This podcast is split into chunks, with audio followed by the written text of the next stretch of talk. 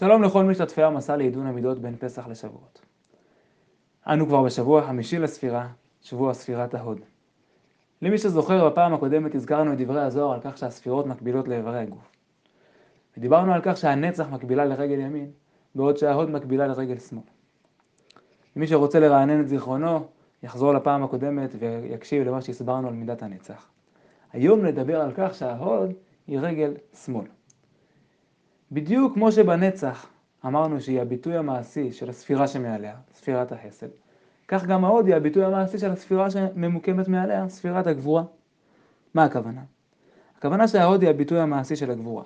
אם בגבורה אמרנו שעלינו להיות רגישים בליבנו, לא לפגוע בזולת, הרי שבספירת ההוד אנו צריכים לקחת את הרגישות צעד אחד קדימה, יותר החוצה. מה הכוונה? הוד מלשון הודיה. העבודה הנפשית שמזמנת לנו ספירת ההוד היא פשוט לשים לב בפועל כמה טוב עושים איתנו הסובבים אותנו ולהודות להם עליו. גם המילה יהודי המגדירה אותנו נגזרת מאותו שורש. בסדר היום שלנו גם הוא מתחיל בהודיה.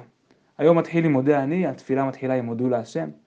כל זאת על מנת ללמד, ללמד אותנו לזהות את כל החסדים והטובות הנעשים עמנו ולהודות עליהם. עדיין, עם זאת, גם את ההודיה אנו זקוקים לעדן. ההודעה על הזולת יכולה להישאר כסוג של תשלום על הטובה שנעשתה, או אף כמילת נימוס ותו לא. במקרה כזה היא לא תיצור חיבור אמיתי בינינו ובין המיטיב לנו. הודיה פנימית ועדינה היא בעצם רגישות לכך שכל מעשה טוב של הזולת, וכמובן גם של השם, כלפיי, הוא, הזמנה להתקרבות בינינו ולחיזוק הקשר. וההודיה מצידי היא בעצם ההיענות שלי לאותה הזמנה. אז המשימה שלכם היא שבפעם הבאה שאתם מודים למישהו על טובה שעשה לכם, ייצרו רגע, חישבו, התבוננו בטובה שהוא עשה לכם, ובמקום שזאת תהיה מחווה נימוסית, הודו לו מעומק לבכם. בהצלחה, ספרו לנו איך היה.